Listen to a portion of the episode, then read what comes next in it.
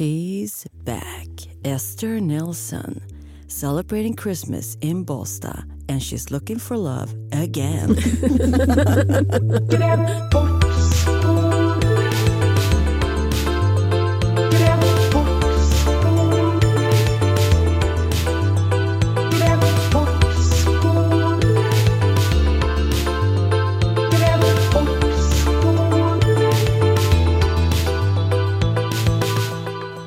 Ho, ho! Det är inte tomten som kommer utan det är Grävbåt Skåne-gänget med en julklapp till er lyssnare. Och det är inte vilken julklapp som helst utan det här är en mycket stor litterär händelse som kommer att ske i vår podd. Det är ett paket som är både hårt och mjukt samtidigt. Det handlar om det är att Lena Andersson har skrivit årets julnovell till Sydsvenskan. Och det handlar om hur Ester Nilsson firar jul. Och här måste man ändå få säga att vi på redaktionen har varit totala genier. För att vi frågade Lena Andersson, vill du återvända till din romankaraktär? Alltså efter 2 otroligt hyllade romaner. Den första kom ju för 10 år sedan.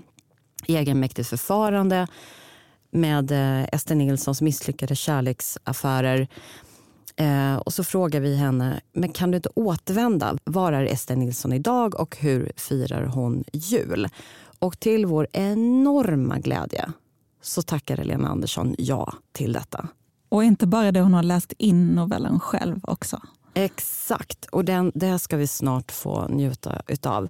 Men det som är spännande är ju att när romanen Egenmäktigt förfarande kom för 10 år sedan, vann Augustpriset, så utlöste det ju en enorm kulturdebatt om den här romankaraktären, Ester Nilsson, som egentligen gick ut på, är hon ett totalt jävla psycho?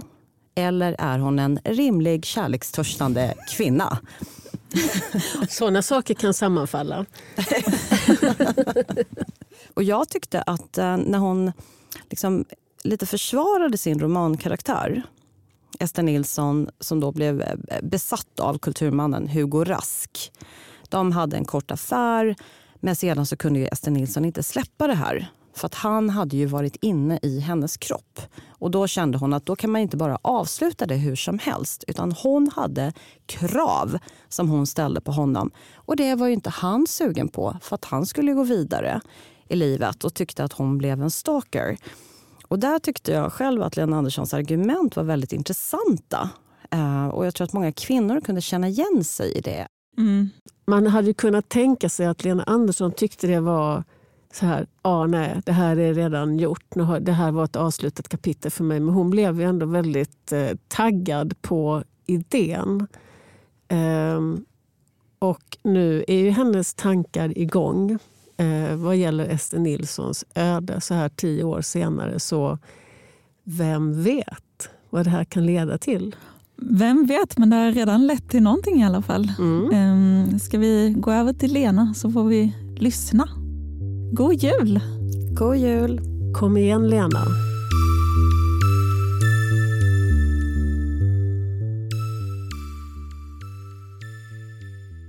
Ester Nilssons jul. En nyskriven novell till julafton 2023 av mig, Lena Andersson. Det var en jul av det slag då hela Sverige låg vitt. En jul som i sagorna. Till och med runt Skåne och Blekinge hade isen lagt sig. Vid kallbadhuset i Båstad var en vak i ordning gjord för vinterbadarna. Något som inte hänt i mannaminne.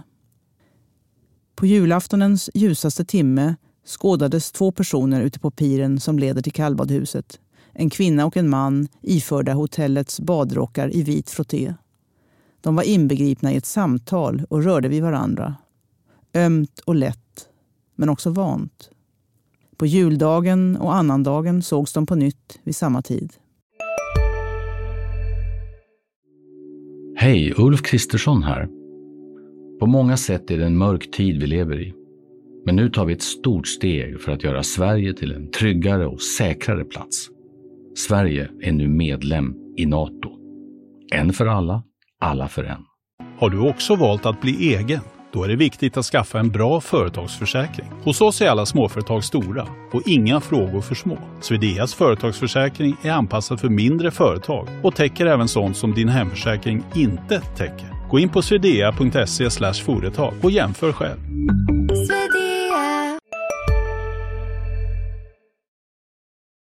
Inför nyårsfestligheterna det året stötte jag i saluhallen vid Hötorget ihop med en kvinna som föreföll mig vagt bekant. Hennes förväntansfulla min fungerade som en förebråelse av mitt dåliga ansiktsminne. Men hon var omtänksam nog att säga sitt namn, varpå jag omedelbart kunde placera henne. Josefin Järnberg, en del av väninnekören. Den förväntansfulla minen återvände och blev till iver. Du som är författare, sa hon. Jag har en fråga till dig. Hoppas du inte misstycker. Efter en sådan inledning följer ibland funderingar som går att undvara. Men den här visade sig intressant. Mina barn är stora nu, men brorsbarnen är fortfarande små, inledde Josefin Järnberg. Så när vi alla samlades hemma hos mina föräldrar under julen läste jag sagor för dem. Du kanske kommer ihåg att jag tycker om att titta på historier. Drömmen har ju alltid varit att skriva, men tiden har inte räckt till.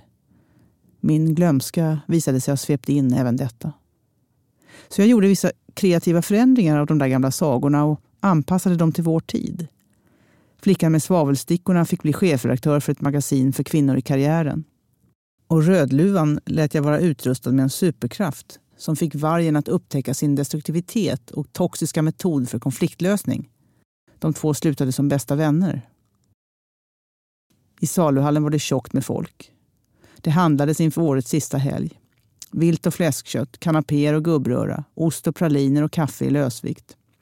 Det handlades hummer och räkor, röding, lax, marulk, löjrom. Det slamrade och sorlade. Från stengolvet hördes klick och skrap från de förtänksammas broddar. I fiskdisken låg en enorm hälleflundra och gapade förvånat. Vi gick och ställde oss i ett hörn för att inte vara i vägen. Och vad tyckte barnen om ditt tilltag, frågade jag. Det var precis det som min fråga till dig gällde. De uppskattade det inte alls.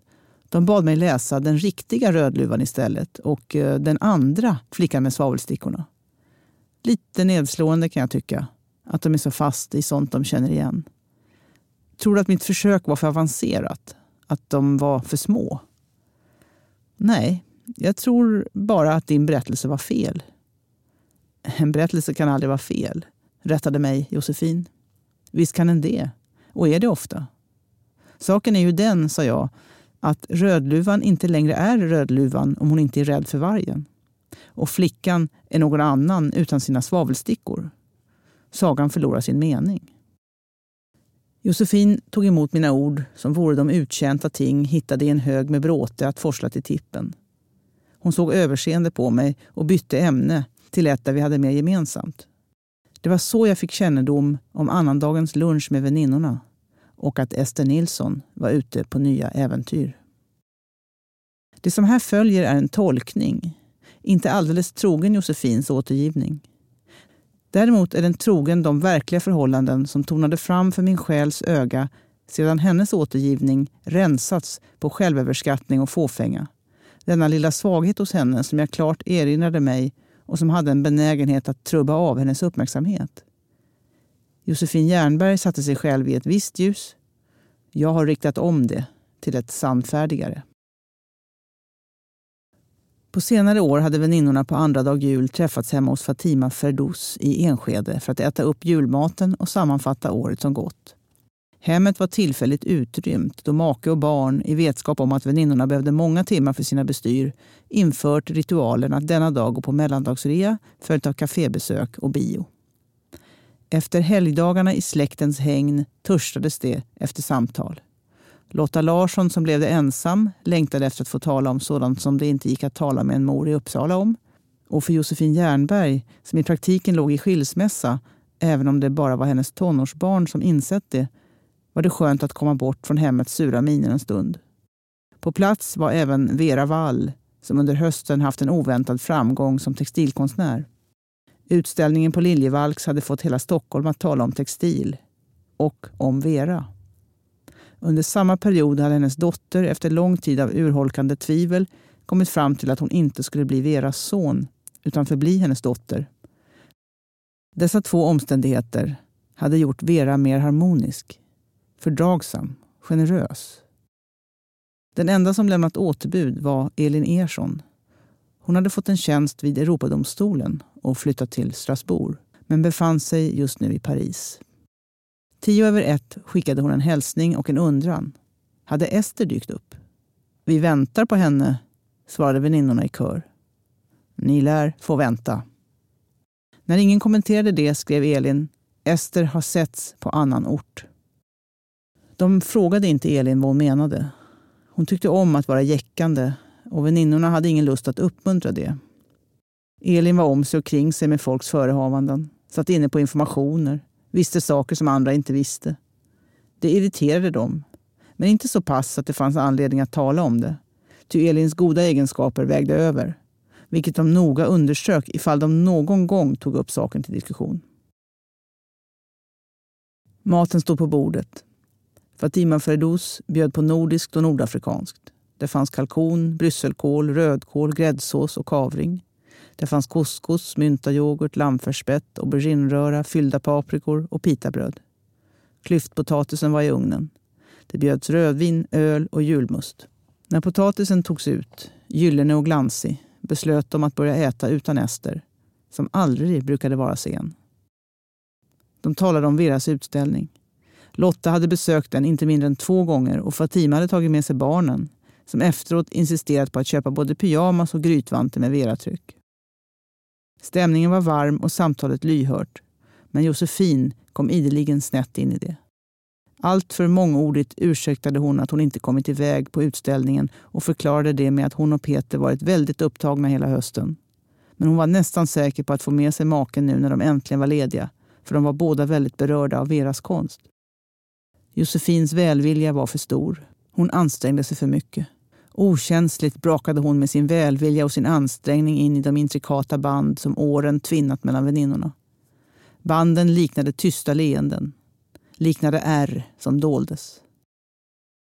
Torrt meddelade Vera att utställningen hade avslutats för 2 veckor sedan. Så det kunde bli svårt att se den under julhelgerna, hur ledig man än var. Finalen var ett Lucia-tåg som skred genom Liljevalchs salar med tärnorna iklädda Veras färger och mönster. Josefin blev skamsen och tog upp för mycket utrymme med att beklaga att hon missat även Lucia-tåget. Man missar mycket när man bara tänker på sig själv, sa Vera i en nedrighet så utstuderad att den bara kunde komma ur en lång, seg och undertryckt förbittring.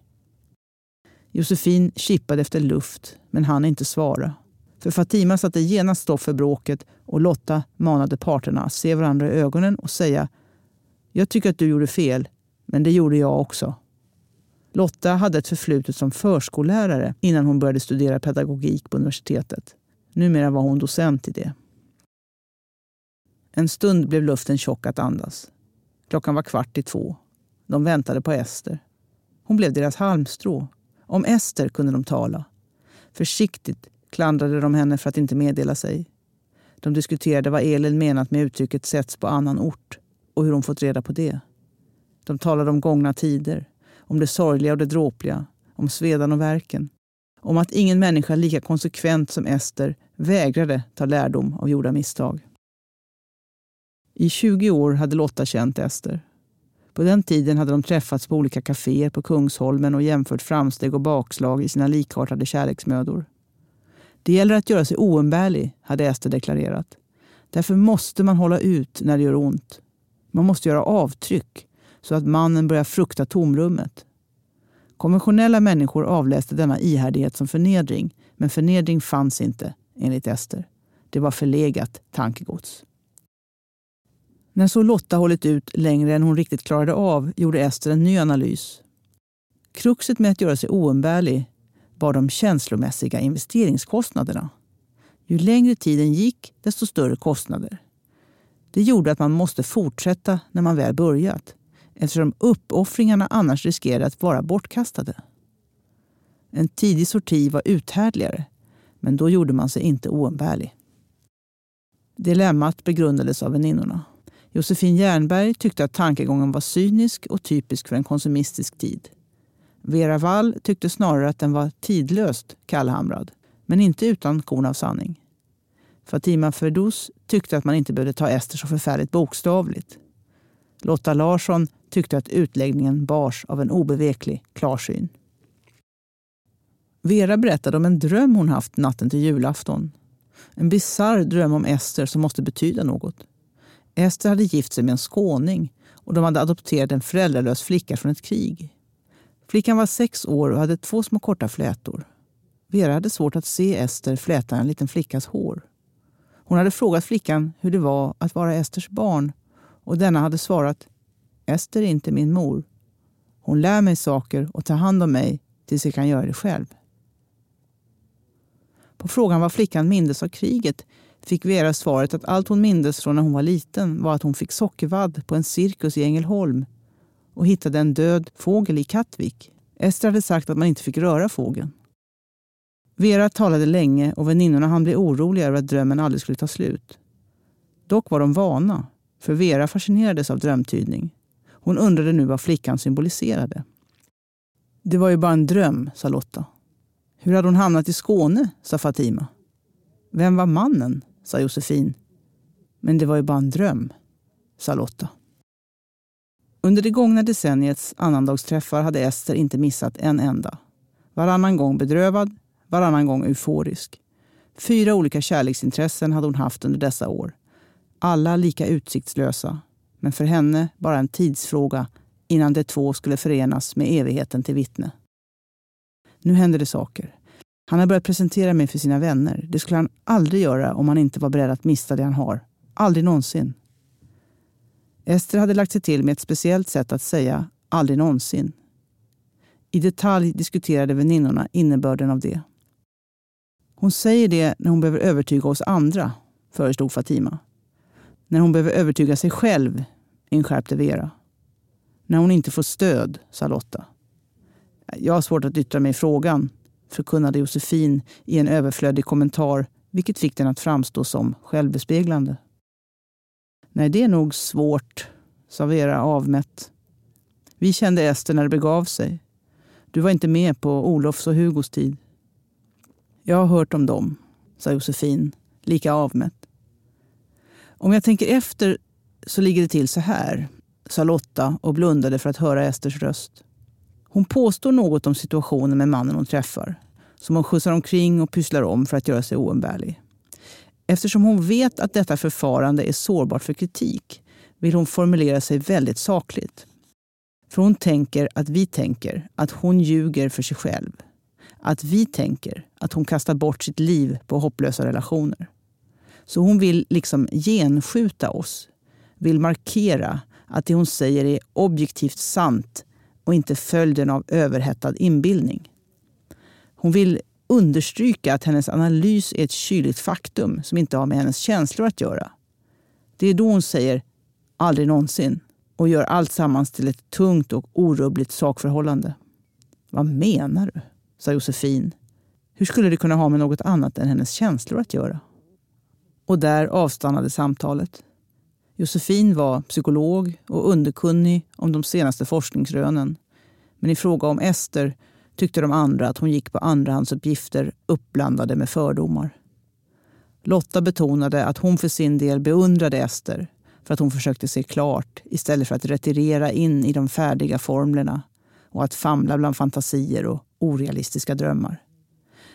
Men vänta lite nu, sa Josefin. Hör ni inte att allt hon säger är strategier för att slippa se sitt eget självbedrägeri? Varför tror ni att det aldrig blir något av hennes förhållanden? Är det för att hon ser situationen klart och inte famlar bland fantasier och orealistiska drömmar? Allt det där analyserandet är ju försvar. Hur kan ni inte se det? Hennes försvarsmurar är höga som Empire State Building. Kurrar i magen och du behöver få i dig något snabbt? Då har vi en Donken deal för dig. En chicken burger med McFeast-sås och krispig sallad för bara 15 spänn. Varmt välkommen till McDonalds. Hej, Susanne Axel här. När du gör som jag och listar dig på en av Krys vårdcentraler får du en fast läkarkontakt som kan din sjukdomshistoria. Du får träffa erfarna specialister, tillgång till lättakuten och så kan du chatta med vårdpersonalen. Så gör ditt viktigaste val idag, listar dig hos Kry.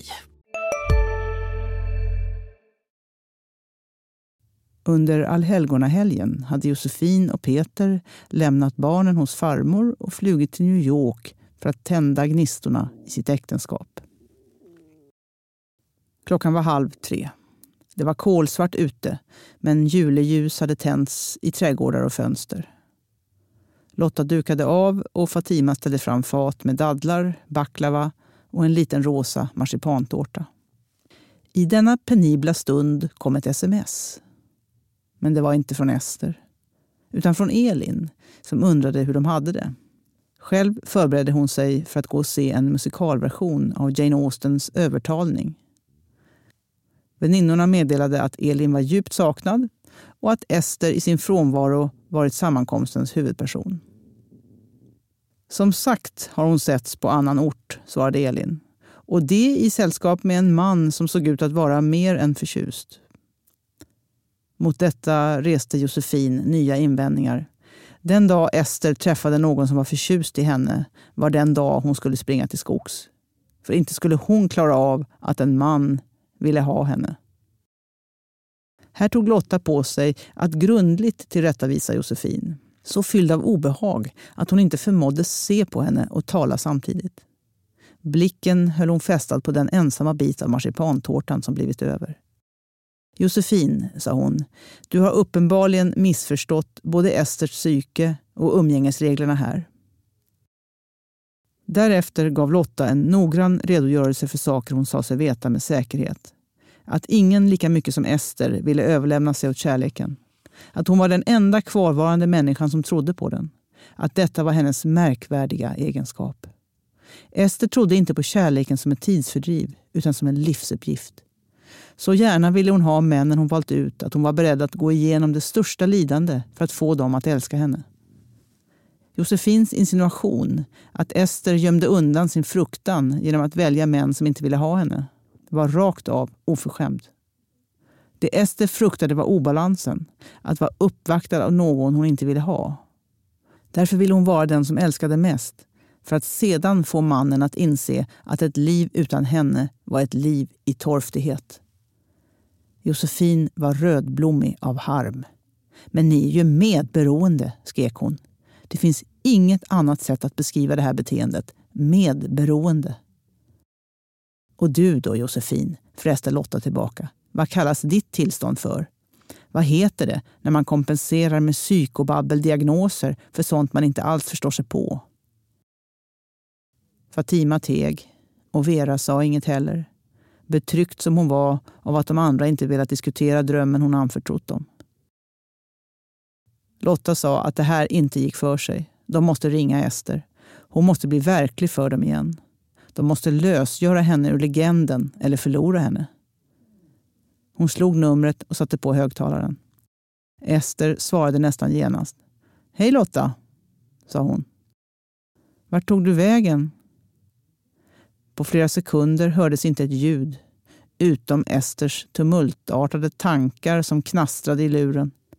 Herregud, jag har glömt vår annandagsträff. Jag är på spahotell i Båstad. Fatima och Lotta var så upptagna av att ha fått kontakt med Ester att de varken såg eller hörde hur Veras blick nästan vändes ut och in under det att hon mumlade för sig själv att hon var synsk. Att hon aldrig känt på sig att hon hade gåvan. Hur kunde hon veta att Ester befann sig i Skåne? Med vem? Frågade Lotta. Svårt att förklara på telefon. Är han gift? Nej, och inte skild heller faktiskt. Det är knappt jag tror det själv. Har ni mycket att prata om? Vi pratar hela tiden. Med skälmskt ansiktsuttryck lutade sig Fatima närmare telefonen. Är det ännu en själsfrände, Ester? Inget annat är tänkbart, det vet ni. Men jag hittar inga. Allt verkar vara i sin ordning, tycker jag. Leta, Ester. Leta innan kostnaderna blir för höga. Ett förläget skratt hördes.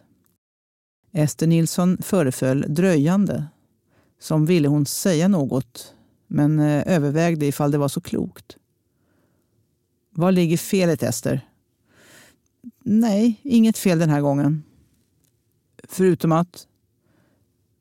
Efter ytterligare tvekan berättade hon, i allt stadigare ton, att han var vid något slags avdelning av säkerhetspolisen. Eller någon sorts samarbetsform mellan den och militären. Den amerikanska alltså, för han var amerikan. Jobbet hade något med NATO att göra. Något med baser. Allt var hemligt, så Ester visste inte mycket. Men vad gjorde det när han var underbar? I en gest av vanmakt förde Lotta händerna mot huvudet. Strängt klargjorde Fatima att om han höll på med sånt gick det inte att lita på honom. Då kunde han aldrig leva ett liv i ärlighet, för hans jobb bestod i att dölja sanningen. Hans jobb kanske, sa Ester. Men jag är inte jobb. En kärvhet hade lagt sig över stämbanden. En ton av trotsig vaksamhet. Han kommer alltid att ha en hemlig agenda, Ester. Den spända tystnaden sände sina otäcka utsöndringar över dem, innan Ester sa: Mina bedömningar i dessa frågor har aldrig varit annat än oklanderliga. Då brast de alla i skratt. Länge och omsorgsfullt skrattade de, av lättnad, av tillgivenhet. Hör han vad du säger? Frågade Josefin. Han hör mig, men inte er. Det här var alltså Ester Nilssons jul av Lena Andersson. Och den här podden, Grävbåt Skåne, är tillbaka om en vecka. Producent är som vanligt Gustav Wittén och ansvarig utgivare Jonas Kanya.